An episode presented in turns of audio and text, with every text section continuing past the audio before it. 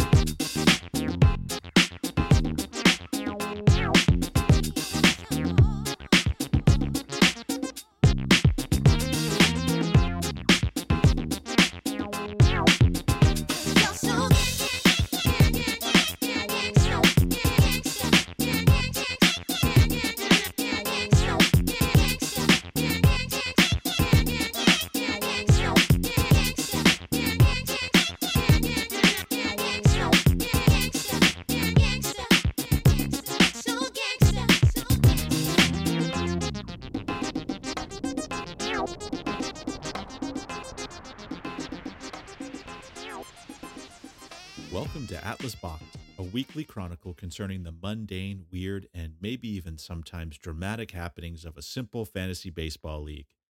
This podcast captures the thoughts and musings of Greg, Joe, Jack, and Tim, four of the 10 owners in the league. This is episode 8 entitled Life Imitates Television.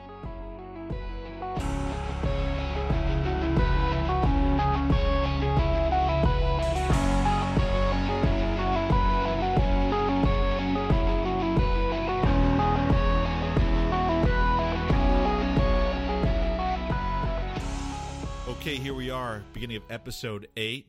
Greg, welcome to the show. Thank you, sir. Awesome. Joe, good to see you. Hello. Hello.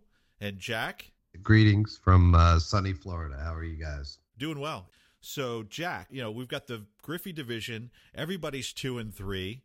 And uh, I think you did a little work. You were kind of texting me some stuff that you did. And we're looking at how the, the Griffey division was doing against the other two divisions. And some interesting stuff came up. So, what are you seeing? Uh, yeah, we uh, the the Griffey division is uh, is is not holding up at this point. Um, once dubbed the Champions division, um, at this point we actually started out the first week we all played each other. Um, so obviously that didn't come into play. The second week, uh, two of us played out of division, and we went two and zero that week. Since then, we have gone one and seven versus the uh, the rest of the league. Uh, so a total of three and seven right now for the uh, the Griffey division, playing outside of the Griffey division, and um, it continued this week. Um, a few things stood out. Um, obviously, Joe and uh, his angry uh, Manny Machado dropping a 7.8 on me. That wasn't very nice. I didn't appreciate that. The um, the two things that really stood out for me this week were, um, you know, we uh, we had Scotty on from the uh, Omission Commission last week, and his team of the future um, scored uh, 51 again, and is now currently tied for tops in the uh, power poll. So um, that was interesting. The uh, the other thing that stood out was the uh, the fire sale uh, and uh, complete rejuvenation of uh, one of our squads this week while they were uh, winning and uh, are currently tied for first place uh, in their division. Interestingly enough, everybody that traded with Greg has some connection to the podcast. So Mikey told me that he actually altered his trading strategy once he listened to episode seven. So we'll have to ask him about that when he visits the Hmm, uh, visits the podcast. Very interesting, right? However, um, being tied for first and shipping off the talent you shipped off, any regrets, Greg? No, it's because I, it's not like I traded them for nothing. You know, um, I, I think that on the whole, in terms of point production, I'm still, uh, you know, I might be a net benefit, you know, in the in the present term. Now, tonight's action in the league uh, made those trades. I'm the early loser on these trades based on just today's action. But no, I mean, you know, Altuve is no slouch. And um, you know, I, I think that uh, Suarez is is good as well. You know, so I think I upgraded my team now and for this year, and definitely for the future. And I'll, I'm be happy to tell you all about you know now that the deal is done, Joe, why I think I got the better of you. But you know, that's uh, that's the fun of the game. I, you know, and and I don't disagree with that. And and uh, I got something I needed. You got something you needed, and I had something to replace what I gave up. So I'm okay with it. What was the trade with Joe? I, I sent uh, uh, Posey and Cespedes and Franklin Barreto and uh, Ozzy Albies to Joe in exchange for Altuve and Leody Taveras. My logic, of course, now that I can I can reveal it to Joe fully, is that you know I, I look at Posey as being uh, primed to be moved right now because the way I look at it, you know, and history could prove me wrong. He's he's a future Hall of Famer, but I look at it as he is Joe Mauer in the waiting, meaning that he is either going to remain at catcher because he is a strong defensive catcher, but that will necessarily erode his power and even maybe his uh, his his average, or they're going to pr- place a premium on that uh, offense, and so they're going to move him to first base where he'll be a good first baseman, but not an elite first baseman. And so that's why I moved him. You know, Cespedes, you know, I just tired of him, like most people in our league do, and they they wanted to trade him around. He, goes on amazing hot streaks, but then he's unreliable. And then as far as the minor leaguers go, I really um, have a bloated roster, and so it was either drop some of these players or you know, get get a player in Leody Taveras who I had placed a premium on during the draft, but I hadn't been able to get him. And so Albies, I look like it. You know, to me, he could be fantastic, or he could be another Alcides Escobar. You know, who's a highly um, heralded but light hitting, fast type of middle infielder. And uh, and Burrito, you know, I only had him for a week, so I wasn't that emotionally attached. Yeah, and I, and I think your assessment of the trade is pretty good, and Posey works for me because my the catcher I would normally have in there, Ramos, is going to be out till the middle of the year, and my other catcher is a is a complete rookie, um, who is up and down. I think he'll be okay, um, but Posey can provide me points right now, and I think he's going to catch enough this year that he's going to be available next year, and that's all I'm really looking at with it.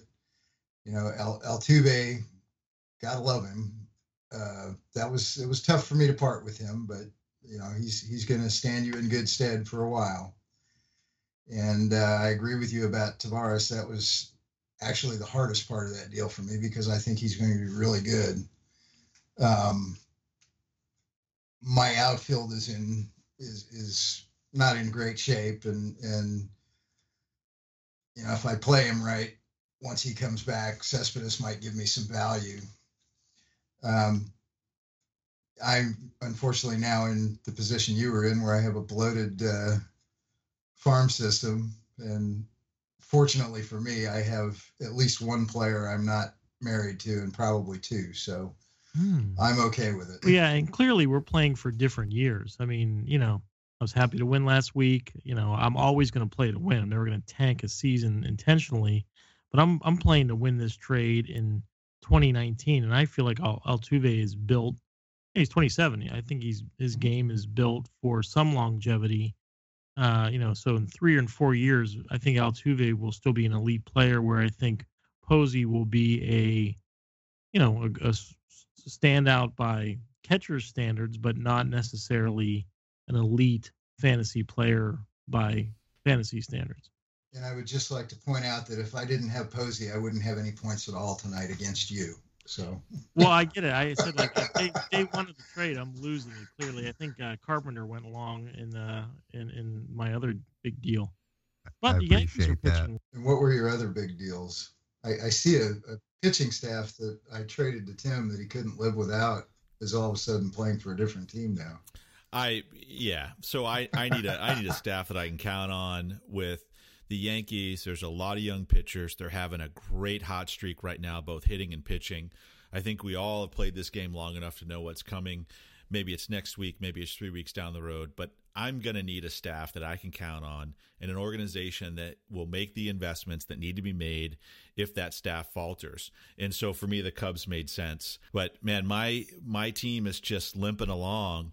I'm not feeling confident about my team. I still am very unsettled. In the trade that you made, Joe, I think the the the Posey move to me was the one that made the most sense. Clearly, you you believe in your team. You've been stating that all along, and you made the right investment at the right time. And you may end up paying for it. We all know how that feels. Two years, three years from now, and to see one of those players uh, that you're never going to get back doing really well. But you know, I think in the long run, uh, you know, Greg was pretty clear and and it changed strategy and has stuck to that strategy. I mean, pretty clear. In in my defense for this year, though, Tim Altuve is an upgrade uh, for my roster right now, and Wieters is playing decently. And you know, aside from last week, Carpenter wasn't exactly lighting it up. So I, you know, I don't know that I got all that much worse in the moment. No, I hey, I'm not disagreeing with you there. I think that um, you know, for you, and you said it earlier on, you're not going to stop trying to win. It's just that the guys that you're going to win with have to have a longer window ahead of them as opposed to behind them. That that's kind of what I heard from you. Um, you know, but I don't think by giving up Posey that you really think you've got a shot this year because Posey's the type of guy that you want on a championship team. He's below uh, his normal run rate right now. You know he's going to come back in the line unless there's an injury. I haven't heard that there's an injury with Posey, um, and he gets more at bats because he plays first base. Um, the pop is definitely not there, but it's been kind of a nasty spring out here in the Northwest. So, you know, maybe that's what oh, it is. And he did have a double and a home run tonight. Yeah. I um hmm. I, I just wanted to jump in real quick and make sure we didn't get too far away from you. You weren't legitimately comparing Posey and Wieters, right? I mean, at the moment, mathematically, yes, obviously that's the case, but uh, in the long run, there's there's no comparison between those two. You, you... No, I'm not comparing them, but I am saying that uh, as far as catcher goes, you know, in, in terms of differentiation, you got Posey, and then you got mostly everybody else. Right. So, no, I agree. So I've I've had Posey since he was in the minor leagues, and yet I've never won with them. So my thought is that I'd rather upgrade other positions, and that the um, the spectrum uh, between the elite catchers and the in the rest of the league isn't as uh, marked as it is in other positions. I will say that I made a, a similar move on a on a slightly lesser scale. Um, not uh, before last season, maybe the, the prior year. I had um, Lucroy and uh, I felt kind of the same way. Uh, that was why I ended up doing it. Gave him to Tim, and um, I've regretted it multiple times since. It's um, you, it's easy to say, oh well, all the other catchers are the same. And first of all, if you have one, then you weren't the same, so you don't know what it's like. And then once you get into it, trust me, Greg, it's a whole lot more frustrating than you think it is eh, after you've run with a Posey for a few years. So I understood both sides of the trade. I I um uh, you know, I, I, thought maybe I, I, like Altuve a lot. I still thought maybe you could have got a little more if you had shopped Greg. I don't know, um, but uh, but I understood. You know, oh, but I did shop. I did shop Posey around. I did make some other trade offers before I, I made offers to Joe, and I'll leave that you know for the other owners to share if they ever care to. But I did make other offers to people with with Posey in, in the trade, and, and I thought they were you know on par and no no no takers and I and I would say that that you know I don't know whether it was intentional or not, but Greg traded with me the way it, it works for me. I got something I needed. I gave up something I had surplus in. A lot of times when I get offered trades, they, they make no sense to me, and and that's part of the reason I don't trade very much. Tim Tim knows how to approach me with a trade. Jack, you and I have traded. It's been a long time since we have, but when I make a trade, it, it's it's got to benefit both sides. So, uh, just to wrap this conversation up, Lethal Injection actually suffered their first loss. I'm really interested to see uh, what Mikey's thoughts are on his team. Uh, St. Locash Stinkfist took a loss. It was a tough loss. He, I think he was feeling high for a few weeks. We'll see if he changes his name. Omission Commission again takes me out with a pretty strong week. I will say that Benintendi and his beautiful hair certainly played a big role. Uh, my boy in the Red Sox, man, he got me. He got me. Greek godlike. Yeah.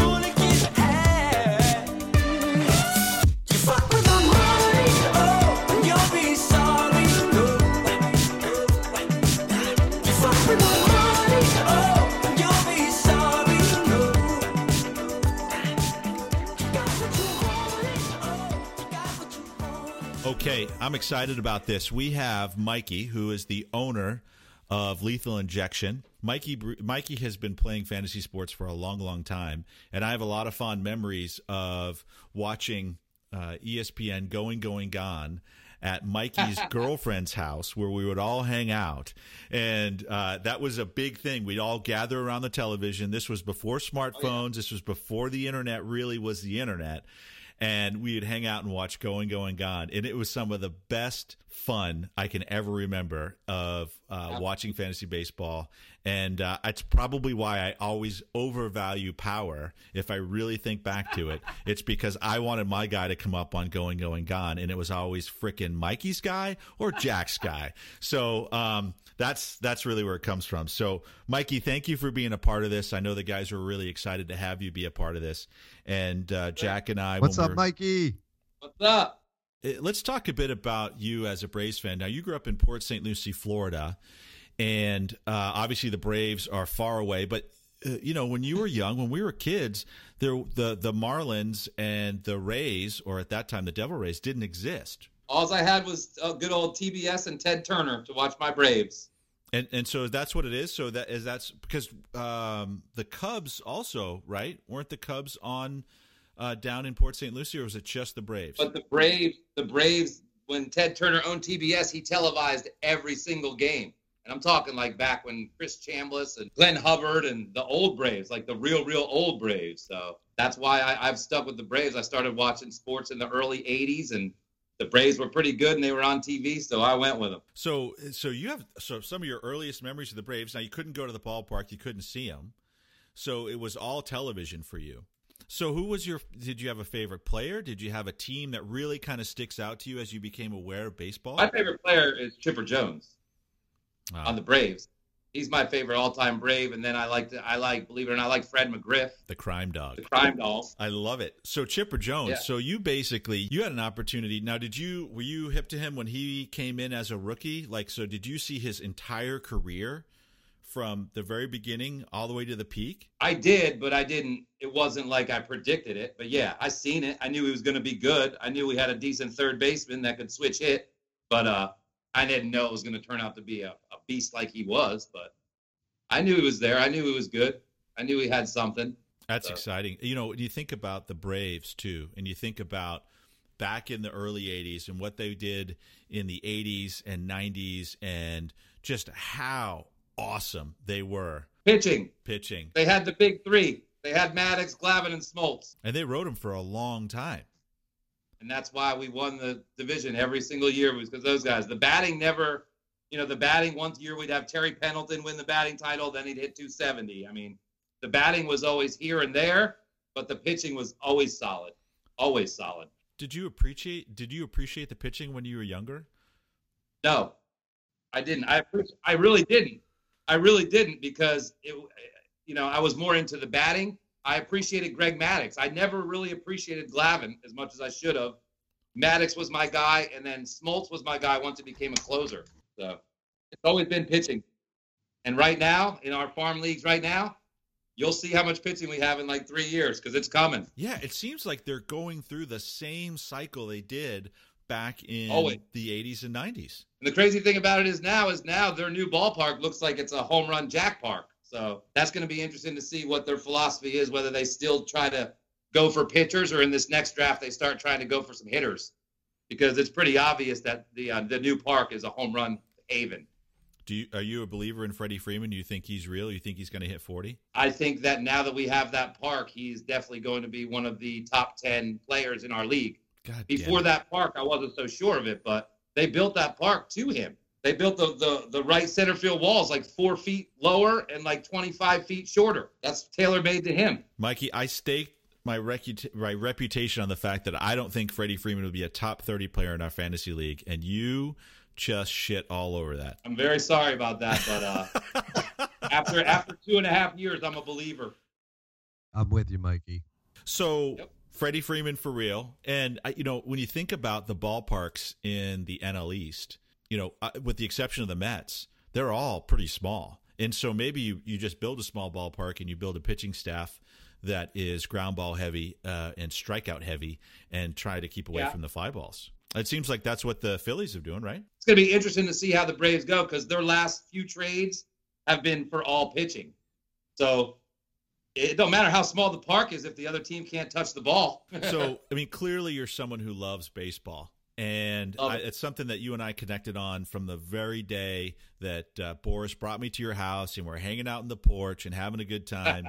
and and you're an entertainer at, at, your core anyway, and you have that great laugh. And we're always talking about baseball, and you're giving me shit about being a Red Sox fan, and it was a lot of fun. oh yeah, you played fantasy baseball much younger than many of us played fantasy baseball. So normally, I, I like to find out, hey, has has playing fantasy baseball changed the way that you uh, have become a you know change the way change your relationship with the game of baseball, the actual Major League Baseball? Absolutely. Absolutely. Before before fantasy baseball, I would not watch a Dodgers game. Didn't like the way Vin Scully did the announcing. Didn't like the Dodgers.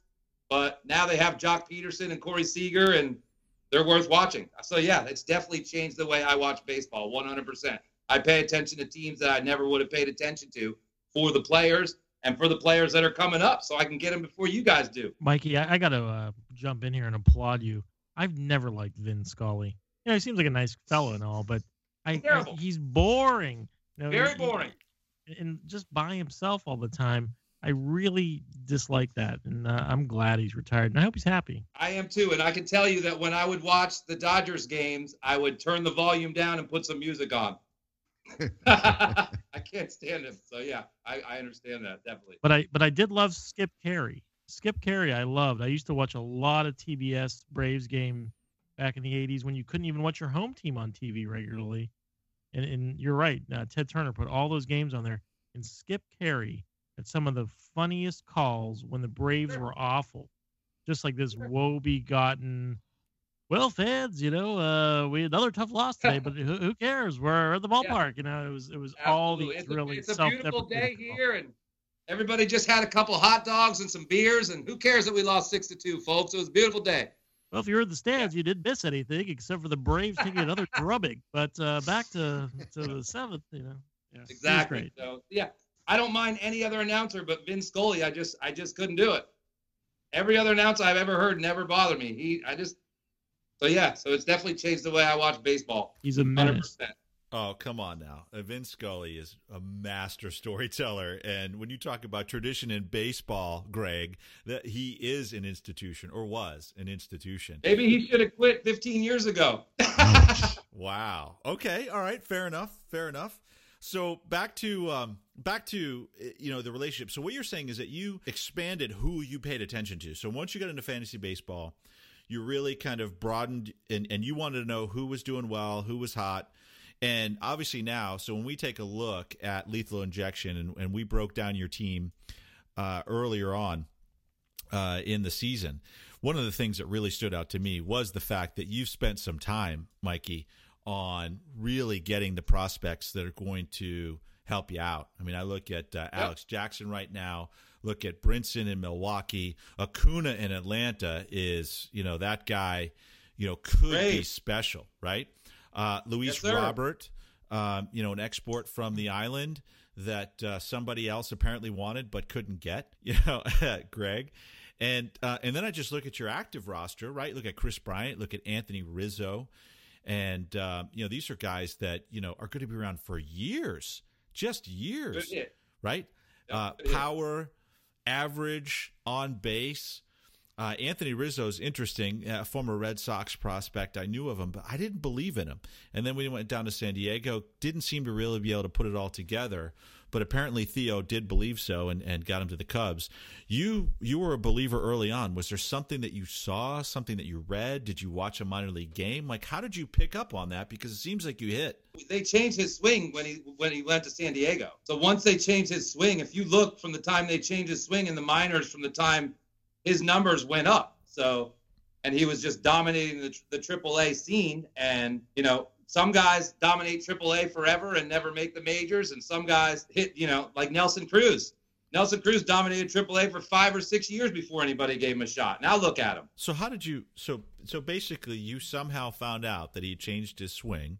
You watched his stats in AAA, and that's what that's what did it for you? Yeah, I like to go back to the the AAA stats, and I like to, you know, obviously I know I'm, I don't really have much of a life, so I watch a lot more Sports Center and TV and read a lot more on the uh, baseball than the average Joe.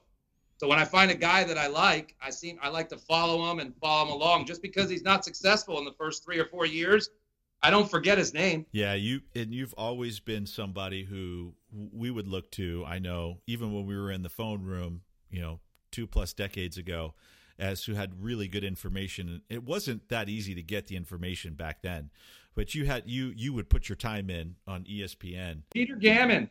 And Peter Gammons. Peter Gammon's my boy, dude. Yeah, And you know, I, you get, I just you get lucky once in a while. You guys remember when I drafted Pujols? We didn't even know how to say his name. right. Yeah, I was gonna say I, I just want to jump in for some of the uh, some of the newer guys in the league, and um, you know, back in the day before Tim started dominating, and uh, uh, even before I started dominating, there there was Mike.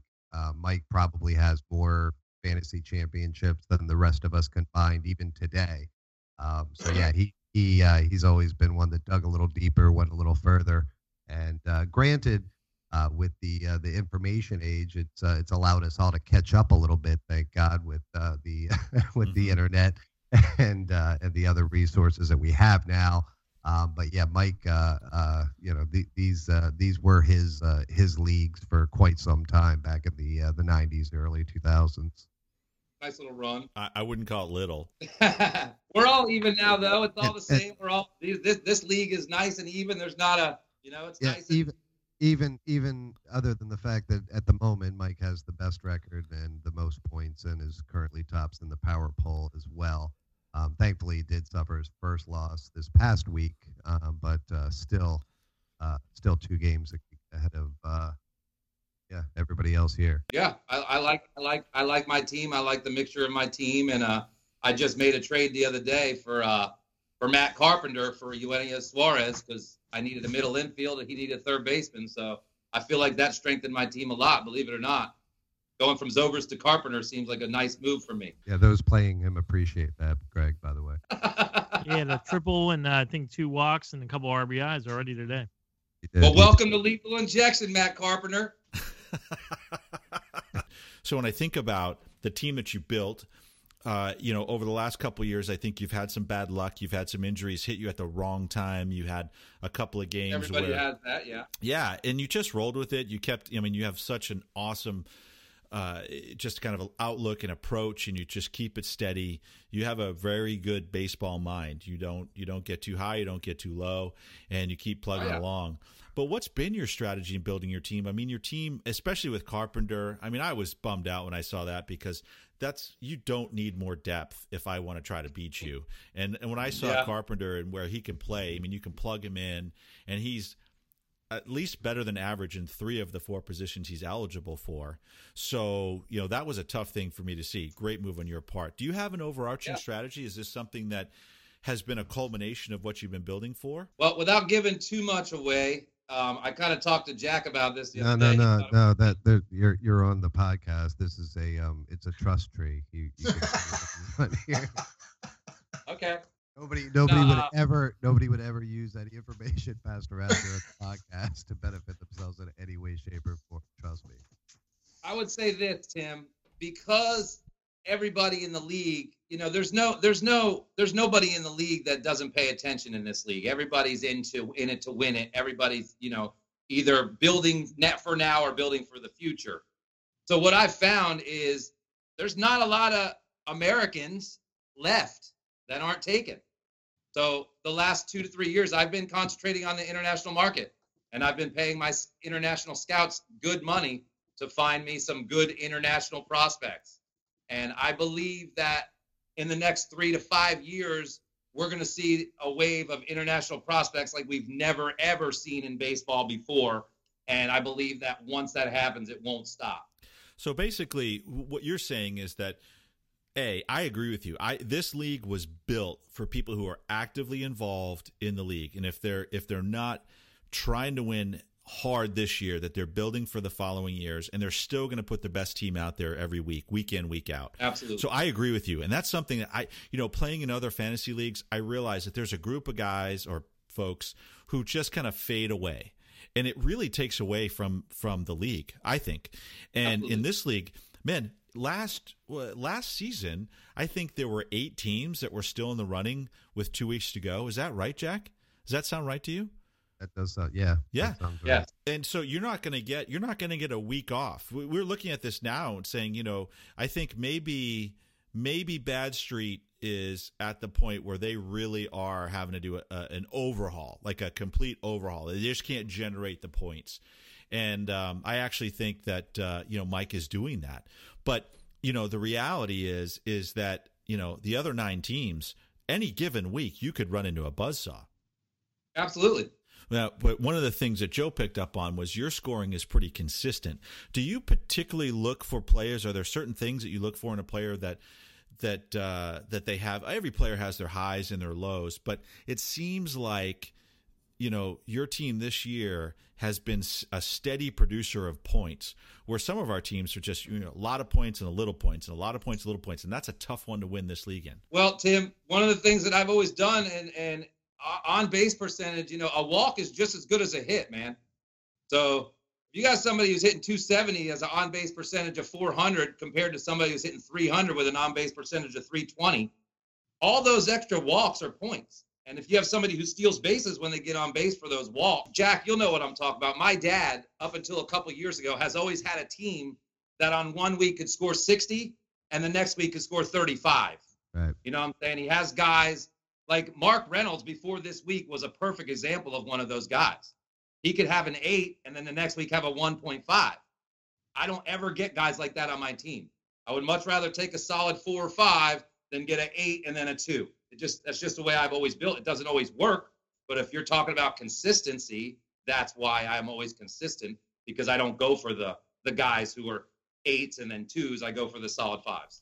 That makes perfect sense, and I'm going to change my strategy to get international guys that score four to six points a week. I mean, that's just pretty pretty simple, man. That's just you do what the winners do. And right now, uh, Mikey, uh, it's looking really good. I, you know, super impressed with you know who you are as a person. You know, I mean, I've I've, I've known you and just been happy to be your friend for a long, long time. And I'm I'm Oh, really yeah. happy that we we still have this this connection. You know, I, there's one thing I wanted to bring up that's kind of interesting. I don't want to take too long, but Take it's an interesting point. Back in the day when we used to pay, play fantasy baseball, we didn't go by games played. We went by an average score for the week. So if you had guys that only played three days, as long as they got a good score in one of those three days, they would average that score. So in other words, like now, if you have a guy who plays three out of six days, he only gets three scores. Back in the day, he got an average score.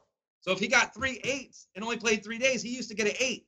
You remember that? Gaddis. So that changed. Once we changed the rules to that, everybody had to take like a year or two, even three years to change their teams to get to where they want because guys that weren't playing every single day were no longer valuable. And then if you remember, we used to, the reason we changed that was because once in a while a guy would pinch hit. And then we had to decide whether that was going to count as a game or not. Remember? And then if he got hit by a pitch, then he didn't have a chance to get any points. Do you remember that? I do. Yeah, Remember what I'm talking about? And that's why we changed the rules. So the landscape of fantasy baseball has changed completely in just our league by that mm-hmm. alone. Yeah, we've talked about um, a few times just how how uh, this league just has a life of its own, and we've been able to kind of alter it and and move with different scenarios, different situations, and it's one of the cool things about this league from the start. So, uh, Mikey, I've peppered you with questions for you know good twenty five minutes now. Let's turn this around. What what questions do you have for the other owners in this league? What secrets do you want to pull from uh, from Greg or from Joe or from Jack? And uh, all the all the all the guys you're beating right now. right, right. First of all, I'd just like to say to Joe, um, congratulations on your last trade. I think it was a wonderful trade for you, and you filled holes on your team. I think that your team is scary as hell now. Well, thank you. I appreciate that. Yes, sir. When you're looking for a player, like a prospect, do you go to single A and double A, or do you just wait till they get to triple A? And the reason I'm asking that is because if you look at the last seven or eight great players to come into the Major League Baseball, they skipped triple They A. skipped it. Yeah. Yeah, no, absolutely. I, So- I, I will tell you that my edge for a long time was the prospect game.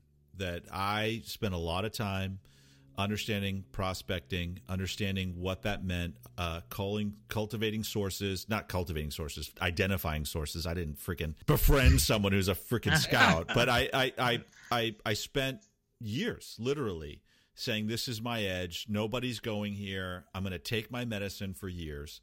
And it, it, it paid it paid off in a big way for me because I was able to compete with a with a, a younger team that uh, was able to surprise on the upside to use Scotty's uh, uh, you know words from last uh, couple episodes ago or last episode. Last episode. Yeah, last episode. Thank you, Jack. So for me, prospecting was big, and um, it's really difficult to look at someone who's in low A and try to project out. So Ronald Acuna is someone that I was following in low A, and what's happened now is I used to be able to see these guys, Mikey, in low A, high A, even into double A.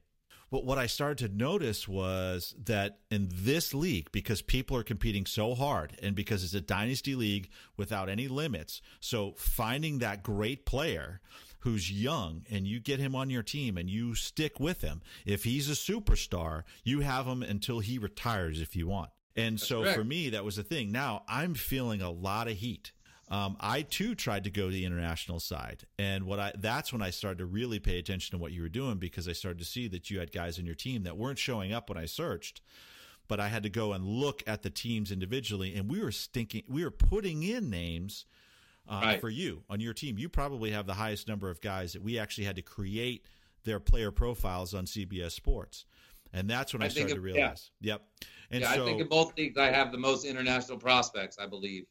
Yeah. Like I said, I started doing that about three years ago. I started looking international. But my question is, how do you discount? How do you look at that those players' stats and say, you know what, this player is someone that I'm going to use ten percent of my minor league spots.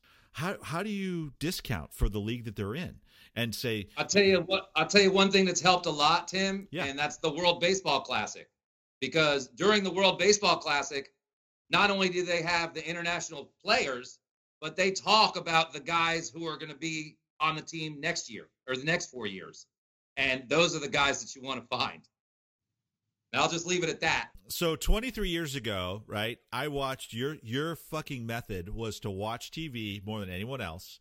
What you're telling me right now is motherfuckers, I'm still going to watch more TV than you and I'm going to get now it's just on the international stage.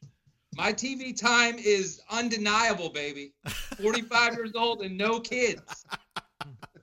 I have I mean, I do. I have more TV time like so and that definitely that definitely helps, but watching the World Baseball Classic and I really enjoy the World Baseball Classic. Like I really really do enjoy it. I like the way they're allowed to show enthusiasm and everything like that. But aside from that, if you listen to the announcers and they're talking about the uh, you know, the Korean center fielder they'll talk about the guy who's going to be there next time the World Baseball Classic comes around. The guy who's 20, who's fucking stealing 80 bases a year and is hitting 370 in the, you know, and that's the one that you want to find because the guys that are in the World Baseball Classic are already on people's team.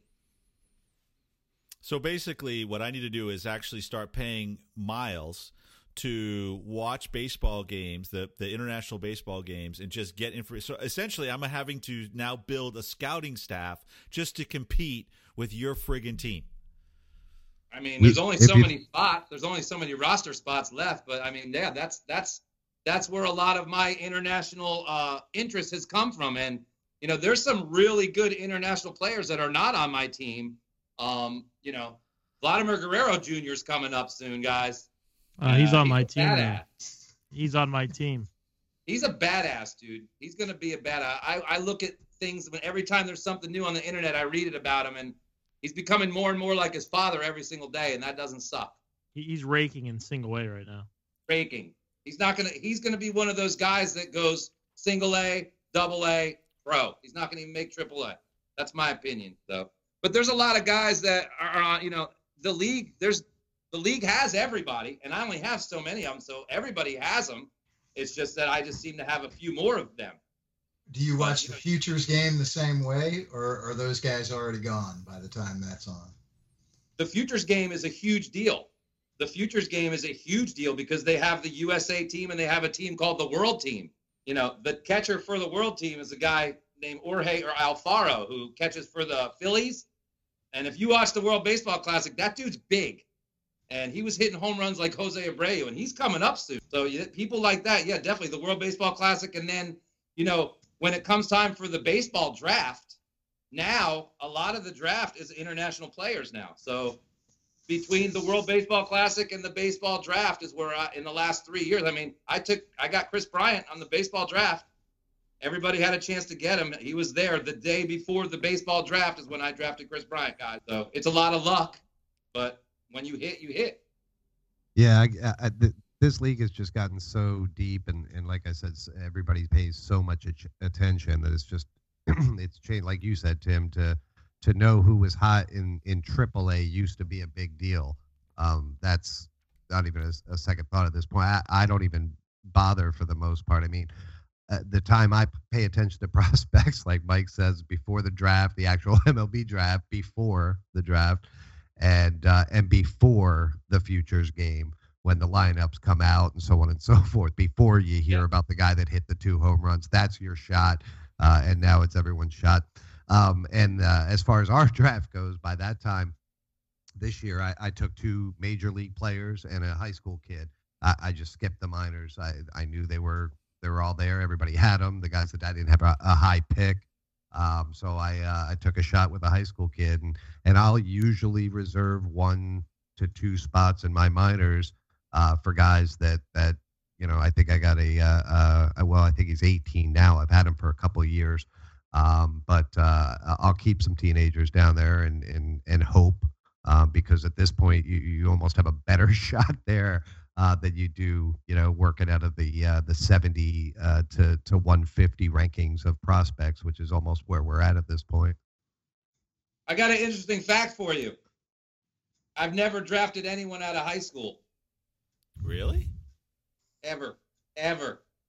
I would much rather take a chance on somebody who's had success in college or success in low A or double A before I take a chance on someone who's coming from high school. It's a long road. I've always done it. I've just I've never drafted a high school kid. It's kind of funny. Chris Benigno drafts all high school kids. He's got and who knows?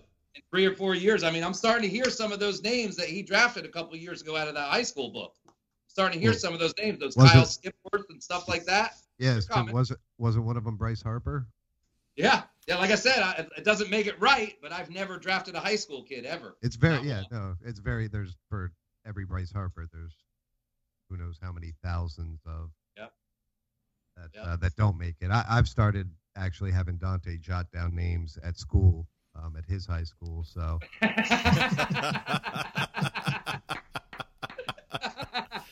Yo, is that dude fast? Give me his name. So, Mikey, speaking of high school, um, uh, Rick Ankiel, big player out of Port St. Lucie.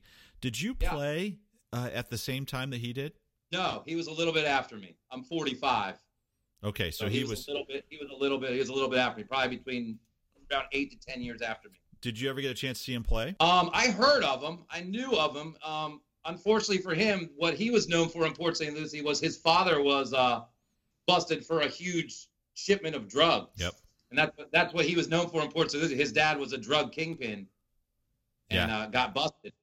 But uh, as far as baseball goes, I never played with him, and uh, you know I knew of him. He was pretty popular. He probably the you know, Charles Johnson, the catcher that used to be on the Marlins, he came out of this the high school, the same high school as I went to.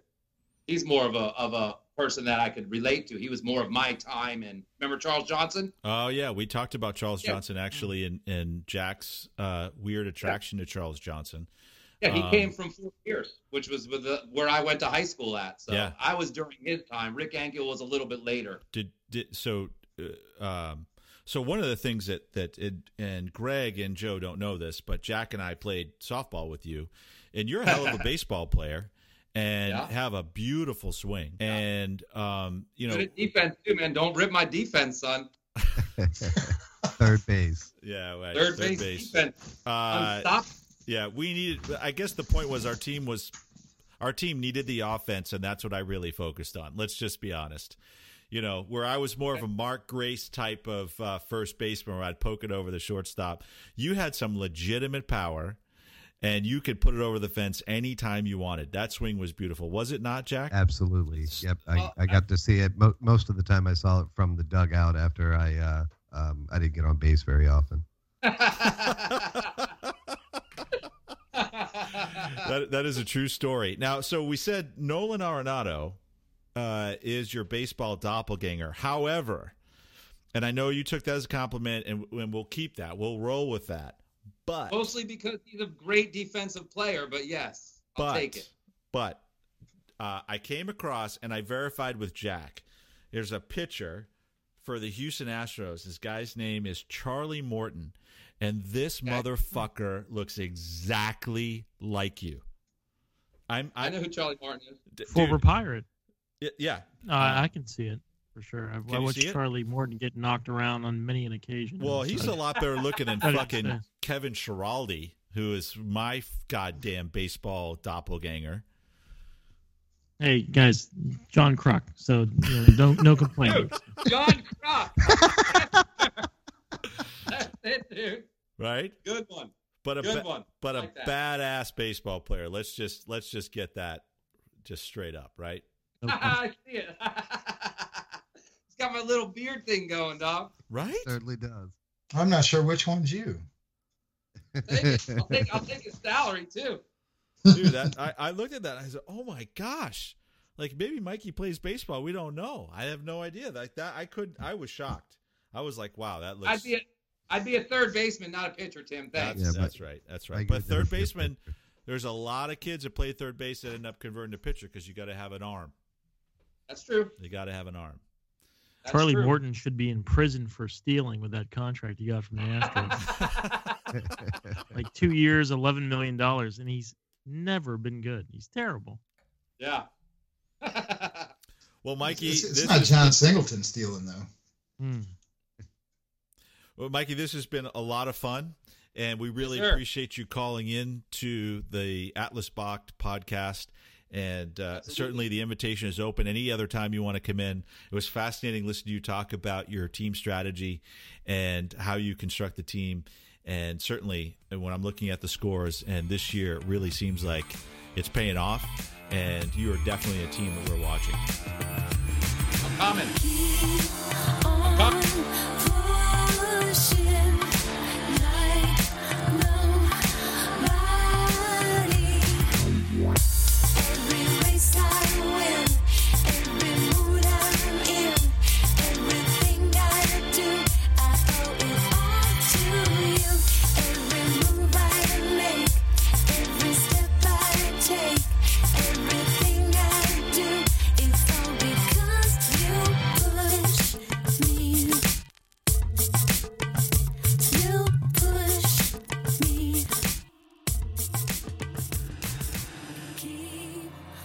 Greg, how about the Pirates? Any chance they make some noise in the NL Central?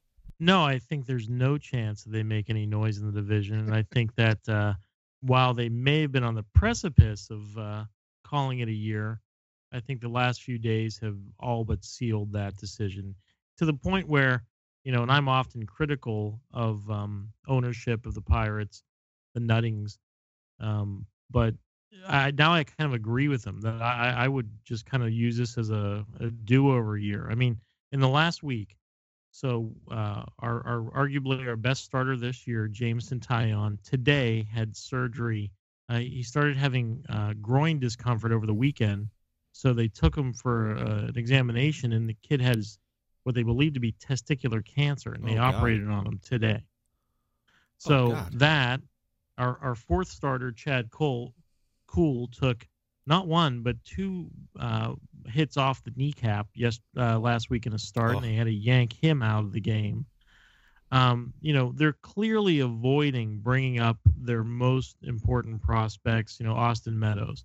Any of my Pittsburgh friends who think that he has a chance of seeing the majors this year, maybe outside of September, is crazy. Um, and I don't think they'll bring up any of their other solid pitchers. Do you think Meadows will come up after June 1, where then it No, basically. absolutely not. You don't? No chance. Zero chance. Because they're going to be terrible this year. I mean, Polanco is their cleanup hitter, and Polanco hasn't hit a home run in the last 250 or so at bats dating back to last year. He has six RBIs.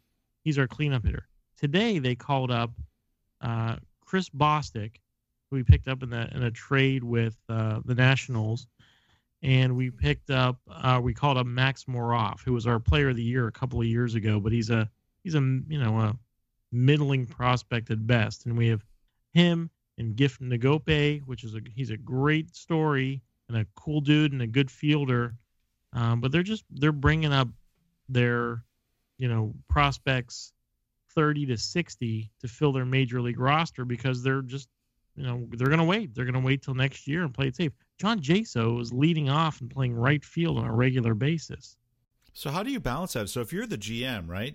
You know, the city of Pittsburgh and the people of Pittsburgh love their sports teams. But, you know, isn't there a point where people are just going to say, screw it, I'm not going to. no not as long as uh, Zambelli fireworks doesn't run out of fireworks then we can have all the fireworks nights that are heart content and as long as Styx and uriah heep keep touring and are willing to play after games and, and as long as they still invite uh, you know pets to the park and they have all you can eat uh, hot dogs you know then no there's no need to worry about the fan base because you know the greatest pirate team is going to draw 2.8 million the worst pirate team is going to draw 2.4 million dollars and they'll just raise the price of pierogies to make up the difference Sounds like you think McCutch is gone, right? They're just going to get what they can from McCutch.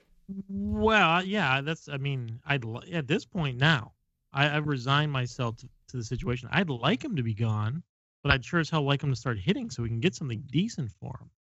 You know, I think at this point we're just going to be willing to unload his salary and get some, you know, middling prospect, and we'll just call it a win because we get relieved of half his year's final, you know, uh, fourteen million dollar salary or whatever it is. And they're going to call that a win uh, you know, but they're not going to bring up Austin Meadows. They're not going to bring up Mitch Keller. They're not going to bring up Kevin Newman. They're not going to bring up any of their decent prospects or Brian Hayes. I mean, guys, for those you've been trading him around the league, you know, I hate to say it, but you know, the Pirates are responsible for that kid's development, and so uh, that doesn't bode well for whoever has him. Unfortunately, I know I sound super cynical, but I know what I speak. Unfortunately. Okay, well that that that does sound super cynical and Here's just how cynical it is. Let me. I'll say one last thing on the Pirates and you know, Okay. Tyler Glasnow, their number one prospect, who really uh, shit the bed his first few starts uh, this year. You know, I'm not in the mind of nutting in in the Littlefield or, or GM, but I, I bet that they were uh, wildly disappointed that he had two good starts recently. I, I, I have this sick feeling that they would have been happier if they'd been given a justification to ship him back down to AAA to work on his command and to stop the clock on his free agency. But you know, to to their probably dismay, he actually had two good starts recently, and so now they they can't justify it, um, you know, and, and fool the ignorant masses that they're actually still trying. It's a tough. It's a tough. I mean, if you're managing a small market team, the way baseball is set up, it is tough. The, the calculus that you have to work through to, to manage a team and to manage the pop the the fan base, and especially a fan base that is you know as committed as it is to the Pirates. I mean, that's got to be tough. Yeah, I can't. You know, I, imagine. I, I guess I just would wish for a little bit more deliberation in their actions. You know, e- either say, "Hey, listen, guys, let's let's be realistic. Uh, let's let's we're going to put a fun team out there. We're going to compete, but um, hey, we're you know, but but call it what it is. You know, but no, that's not what they're going to do. They're like, you know what? We're going to run out Gift Ngoepe and Phil Gosselin at third, and uh, Alen Hanson at short, and uh, we're going to do just fine. So, uh, Yankees, are they for real? I mean, 21 and 9. Their pitching's been lights out. Their offense is awesome. Is this the Yankees coming of age more quickly than we thought they were going to? I think that their starting pitching is going to fade come the middle of the season. And what they're doing right now is they're making it a six, seven inning game. You're not winning coming the sixth, seventh inning, and you got to go to Betances and then Chapman, aside from the other night with the Cubs. Game's over. So they've basically done what Kansas City did when they won the World Series a couple years ago and turned it into a seven inning game. So, do you think that the, it's the starting pitching that will uh, break down that the second time around the the, the league that the, the people are going to figure out this starting pitching? Severino, Severino is young. He's an upcoming pitcher. I believe in him. I think he's got 97, 98 mile an hour fastball. I think Sabathia is going to start getting hit soon if he Mhm. doesn't go on the DL. He's old. He Mhm. doesn't throw hard. Um, Jordan Montgomery's another one who's not going to have a 3.6 ERA at the end of the season. And uh, Tanaka is, you know, they have Tanaka and Severino as their starters, and after that, I don't think that they have enough to to stay strong. I can say this though, they are doing all this without Gary Sanchez. They're Yeah. doing all this batting without Gary Sanchez has been hurt for the last three weeks. So if Yeah. he comes and starts on his 35, 40 homer pace, the Yankees could be serious. Judge yeah, but picked I, up I where think, he let off. I think they're weaker. They're weak in the field too, though. You know what I mean? Um, you know, uh, Brett Gardner. You know, he, he's okay. Uh, they're they're uh, you know Chase Headley. Are they really going to depend upon him for a full year's production? I think Austin Romine started at first base for them tonight. Um, you know, that's not a line. That's not murderer's row exactly either. You know. No, and the pitchers are going to think- adjust at that level, and then then it's going to be up to those young hitters to adjust to the pitching. Is Judge going to keep this run up? Is- I, you know, Right. that guy is. There's nobody hitting as well as he is right now. How could he? Is that be- possible? Yeah, Like, no. like I said, I think the pitchers are going But to if- adjust to him, and but if- it's then it's going to be up to him to make adjustments back. He's another one of those guys that changed his swing in the offseason, and, and it's been paying off since spring training. So Somebody's going to find a hole in it. his swing's So- too big. You know, I think he's I think he's going to be the uh, Brendan Bosch. You know, he's going to have a great April, but then he'll lose himself in that big looping swing, and he'll regress back to his Triple A, Double A numbers. I just think that being able to play in that park 81 games, you're uh, that's that's 30 home runs right there. Yeah, that's uh, I you know I I I treated Judge ballpark. like a bitch. I really did, and I I'm, I'm regretting it right now. I I think that the the league does adjust. This is a brutal league, and I think it truly. You look at players like a Bryce Harper or somebody of that stature, right? Just a superstar that they're able to make those adjustments uh, adjustments and and make them well. Um, but it's been it's fascinating and just watching prospects fail in the minor leagues and then overcome that really really is impressive. So I do think Judge is, is knocking it right now, but the, he's he literally has the largest strike zone of any player in the major league base in Major League Baseball. And you know, if I looked at Judge and I look at uh, Giancarlo Stanton, I would say that Giancarlo Stanton is probably a better hitter, and Giancarlo Stanton is you know right now hitting up just above uh, 250, which is all right with the power he's got, and I think that's where Judge settles in. Hold on, one more thing. He was hitting seventh up until about four games ago. Now he's hitting third. When when the pitchers get it starting the game, he knows when he gets to that three, four, five, that's where the juice is. Now that he's hitting in the three hole, everybody knows who he is. Everybody knows that he's expected to do it. And now I think is when he's going to start. His numbers are going to start slipping. And I I don't think he's a three hole hitter, Agree. which means he'll be in the five. Solid in the five five, or the six six. Yep, I, I agree with you. So I yeah, um, uh, excellent. I think that's a really interesting way to look at it, and I think it's the right way to look at it. And frankly, as a Red Sox fan, um, I hope to hell you're right. Amen, brother. So Jack, if we take a look at the Oh. NL East, right? Um, Washington, do they see any competition? Uh, absolutely not. Absolutely not. Absolutely not. Yeah, there you are. Uh, what, currently five and a half games up, I believe. Um, now, granted, uh, I think we talked about them last week, and and for a moment there, my Phillies were uh, as close to them as any other team in that division. Right. Um, the Met, the Mets are, are making the run, so the Mets are the only team that that they really need to pay attention to at this point. I think. Um, so so keep an eye on that, but no, I think the the Nationals run away uh, from this uh, from this division. I don't think it's going to be close.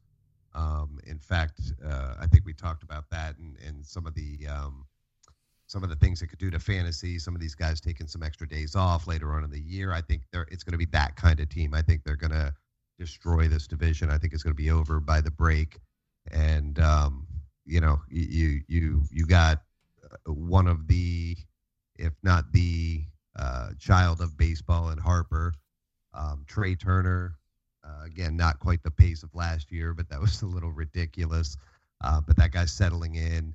Um, the pitching they got, you know, uh, Rendon's on a little run now. That guy could easily, I mean, was once one of the the uh, the top prospects, top expect. So uh, I I think this Ryan is the year. Zimmerman. Yes. Oh yeah. Not to mention that guy. Don't forget about him. lead. It's okay. lead- There's an injury coming for. Ryan. I'm Yeah. not worried about Yeah. that. There's a That I hamstring, that a I don't. forearm. Yeah, that I don't necessarily whatever. expect to. Uh, to Another guy up. that changed his swing in the offseason. That's interesting. I would that I wouldn't bet on, but um, I, I do expect them to run away with it. And um, I, you know, I, I think I picked them last year uh, out of the National League, and um, I, wouldn't be surprised uh, if if that happens again this year. I, I fully suspect that uh, Terry Collins will be on the unemployment line before the All Star break. You know, he, he's focused on doing uh, afternoon bed checks on his starting pitching staff rather than, you know, uh, strategizing for the game. Did you guys see that story about Matt Harvey over the weekend and then the Yeah. follow up shenanigans today? So he went golfing, then he had a headache, you know, which uh, I can only imagine how infuriated I would be or if one of my employees said, you know, Craig, I'm sorry, I, I- got such a headache golfing this morning. I'm not going to be able to come into work. that aside, Terry Collins has, God, that guy has alligator blood, if anybody does. Sending two Mets organizational staffers to Matt Harvey's house to knock on Matt Harvey's door. And the story is that Matt Harvey answered the door today in his pajamas because uh, Terry Collins was concerned that he wasn't really sick or he wasn't at home. Isn't that? I find that incredible. There, there's no way that Terry Collins makes it throughout this year. No way. And, and he's a former uh, Pirates organization minor league manager.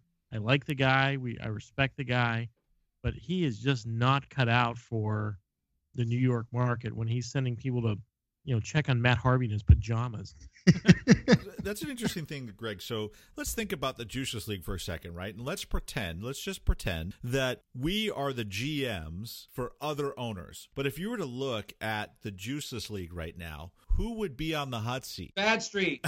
Bad Street, yeah, I, I would definitely think that uh, Pop's team would be on the hot seat for sure. And Greg, you know that's my dad, right? Oh yeah, absolutely. Yeah, I actually I've met your dad. I've had lunch with him Okay. a couple of times when I lived on the East Coast. Yeah. Okay. No, I think I, I'd be on the hot seat. You know, uh, if if my trades are viewed through the prism of the now, you know, uh, I'm I'm making trades for two to three years from now. Now, you know, I'm rebuilding my team, and so, you know, I, I think it's probably um, common commonly held perception that I, I got the worst of these last two or three trades, but you know, it's all part of a, a grander scheme. You know, so I think i- in the real world, I would be in a hot seat for because we're in a win now society. You know, nobody wants to hear about a five year plan. So uh, Right. I, I think I'd firmly place myself on the hot seat. Well, would Greg? Wouldn't everybody in the Griffey division be in the hot seat right yeah, now? pretty. Yeah, right. Pretty. mu- I was gonna say uh, just just the people Yeah. that are on this podcast, except Mike. Um, I yeah, I think. Uh, a matter of fact, um, I think I was the only one that uh, that didn't get at least a vote for uh, expected champion uh, in the in one of the uh, the early podcasts. So uh, at, with all of us sitting at two and three, but yes, if uh, if there were owners watching over, um, yeah, Greg's movement since two people picking him to win the uh, the championship, the fact that he's still in it. Uh, even though nobody's doing well, he's not scoring points, and then just starting to toss players left and right. I could see that being a little bit of a uh, a shock to an to an owner's system. well, yeah, and, in- and in your guys' defenses, I think that um, you know Tim's lack of scoring in a couple of weeks that's mystifying to all of us. You know, based upon his roster. With So that I- I don't- yeah. Yeah, I don't see that an owner would necessarily say, "Tim, you you've assembled, uh, you know, uh, bad players." Because when I looked at Tim's roster going into the year, I was like, you know, there's four or five guys who are legitimate MVP, like real Major League Baseball MVP candidates. And so, no, I don't think anyone could fault Tim. You know. Oh, thank um, God. yeah, well, I mean, I'm just talking about in terms of like our our our uh, our hypothetical firing situations. Mikey, I've got to think that St. Locash, that Chris's team, does at least get some of your attention. I don't think that Chris realizes how good Michael Conforto's doing the last two Yeah, weeks because he's that got him on his on friggin' fire. bench. He's Yep. hitting leadoff for the Mets, killing it, and he's starting Polanco over him this week. I don't understand that. Maybe he doesn't know he has him because he's all the way down at the bottom of his minors bench. he knows. But yeah, he is that Conforto's on fire right now. Right. you know, Ramirez is another big part of Chris's. Again, that guy's just like I said, he's one of the most underrated guys in fantasy baseball. Yeah. Not especially considering try eligibility, um, middle infield, third base, and outfield. That guy is um, he's somebody I'd like to have on my spot. for sure. Plus. Yeah, exactly. But I think Chris's outfield's a little weak. Right, we keep talking about Jay Bruce and how the hell he's still in our league as he continues to outperform the majority of our outfields. He's one of those guys like we were talking about before, though. He's an eight and then a two. He's Yep, not a we spoke. consistent. Yep, we've talked about him specifically in that uh, the the Pat Burrell uh, uh, format. One of the he's one of he's one of those guys. He'll win you a week and he'll lose you a week. He's not consistent. Yep. Yep, yeah, I like to get. I like to bunch those guys up, wait for them to hit three or four home runs, put a nice bow on them, and ship them off to your dad. Usually. Chris's Miners team is nasty though, dude. Yeah, he. Yeah, he has. He, he's got a lot of guys that have. Yep, that have potential for sure. Moncada, Alfaro. He's got a good team. Yep. Yeah, he But should. doesn't Um, it seem like it, that's always the way Chris's team is? Doesn't he always seem to have a good minors team? Isn't there ever going to be a year where they turn into something? Yeah, yeah, he, he has missed on a few guys, but he's hit on a few guys too. I, you know, I, I talk about Chris in, in that he um he does just enough movement each year uh to to keep himself in it to to not go into full rebuild and if he ever did he'd probably destroy all of us a couple years later because his minor league system is is pretty damn good and has been uh, while they're minors like i said some of them take a little longer than others um, but uh, but yeah, he he uh, Chris is going to have a solid ass team in a couple of years. There's no doubt about it. He had it. good value with his staff pick right before the draft because I was jockeying for it, you were jockeying Right. for it, and he Right. didn't want to give it up. No, and he know? holds off, and then he ends up stumbling into a fucking Ryan Zimmerman every Right. year. And, And, what, um, didn't you pick eight? Didn't you pick Lats this year in our draft and get the Dodgers? not eight. It was um, I did pick eight. Yeah, I'm sorry, I did pick eight. Eight. It wasn't. Yeah, there's ten of us. So, but I picked Right. eighth and got the Dodgers. Yes. Right. So he could have swapped with you, got a player at eight, and still got the Dodgers. And still, yeah, knowing the Dodgers were going to drop to eight, shit, that would have been a hell of a deal for sure. They Well, I should've- had twelve. I had twelve staff. Twelve staffs that I would have been happy to roll with. So if I was going to trade, as long as I knew I was going to get one of those staffs, but I was going to good, good, good player. I mean, look at the players that have been traded for staffs in the last couple years, man. I mean, you wait till that last minute and you can get good value for your player and your staff pick. Yeah, There was doubt. one year I gave up Alfonso Soriano for a staff pick back in the day. You remember that, Jack? I right do. before he hit 40 home runs. I do. I do. Who'd you pick with that staff pick? Do you remember? I don't. of course you don't. No, I don't. You- but we remember those years. It wasn't years. worth it though. Right. Exactly. That's my point. I got an interesting topic. Who thinks the Rockies are for real? Me. And you know why? Pitching. Bullpen. Their pitching is freaking their pitching is really good. And I you know, it's interesting because we talk a lot about the managers really being life coaches. And um it, his name is escaping me right now who is managing the the Rockies now. Is anybody off the top of your head do you know who's managing the It's Rockies? not Walt right now? Weiss anymore, is it? He got canned, didn't he? He got canned, yeah. Um, anyway, the the coach of the Rockies and really talking about the fact that you know your mindset when you're pitching in Colorado is that we have a better offense than they do, and that you just don't change the way you pitch. And so when you look at the Rockies when they're pitching away from Colorado, their pitching stats are awesome. Like they Absolutely. are, yeah, they're really good pitching staff. And Mikey, you're right. Their bullpen is solid. If you get the pitching right in Colorado, with the offense that Colorado has, with Blackmon, right, with Right. you know Cargo, and then you've got Arenado, and you've got right. We got Desmond coming back. You got Mhm. um, uh, David Dahl. Dahl. Right. Right. In the uh, in the uh, wings. So I you know talking about the offense. Tom is, is Murphy. gonna, oh yeah, Murphy. Ha- yep. Yep. Mhm. There's another one. So they they that could be nasty. Yeah, for sure. And and you know, I think that you know what Bud Black is doing there is uh, really kind of making sure that the mentality is in the right place for Colorado. And I think that's what that that is really what is needed because we know that just the physics of it that that curveball doesn't curve as much as it No. does on sea level. Right? Absolutely. So we know what the offensive players can do with that. But you know, from a defensive perspective, you are going to win some games eight to seven, and that if Yep. you're okay with that and you have that set up in your mind, and in my opinion, this is where you know we we talked about Clint Hurdle being a life coach, right? You think about this mindset and how this mindset could work for us, right? Just just you know uh, in our everyday lives and understanding what the present situation is being honest with ourselves about where we're at and and really making peace with that. And and to me i that's why i think they're for real. Now having said that i still think the pitching in la is great. Um, you know and i think that um, la has an offensive team that they it seems like they just reload. And kershaw is i think having a special season. Uh, they've got a good bullpen. They've got a good closer. So i think that's going to be very interesting. I think the giants are out of it I think they're they're done. I think they're done. I do too. I think I that, agree. that the um, Diamondbacks are more of a mirage this year than not. I don't think the pitching is there. I think the offense is kind of up and down.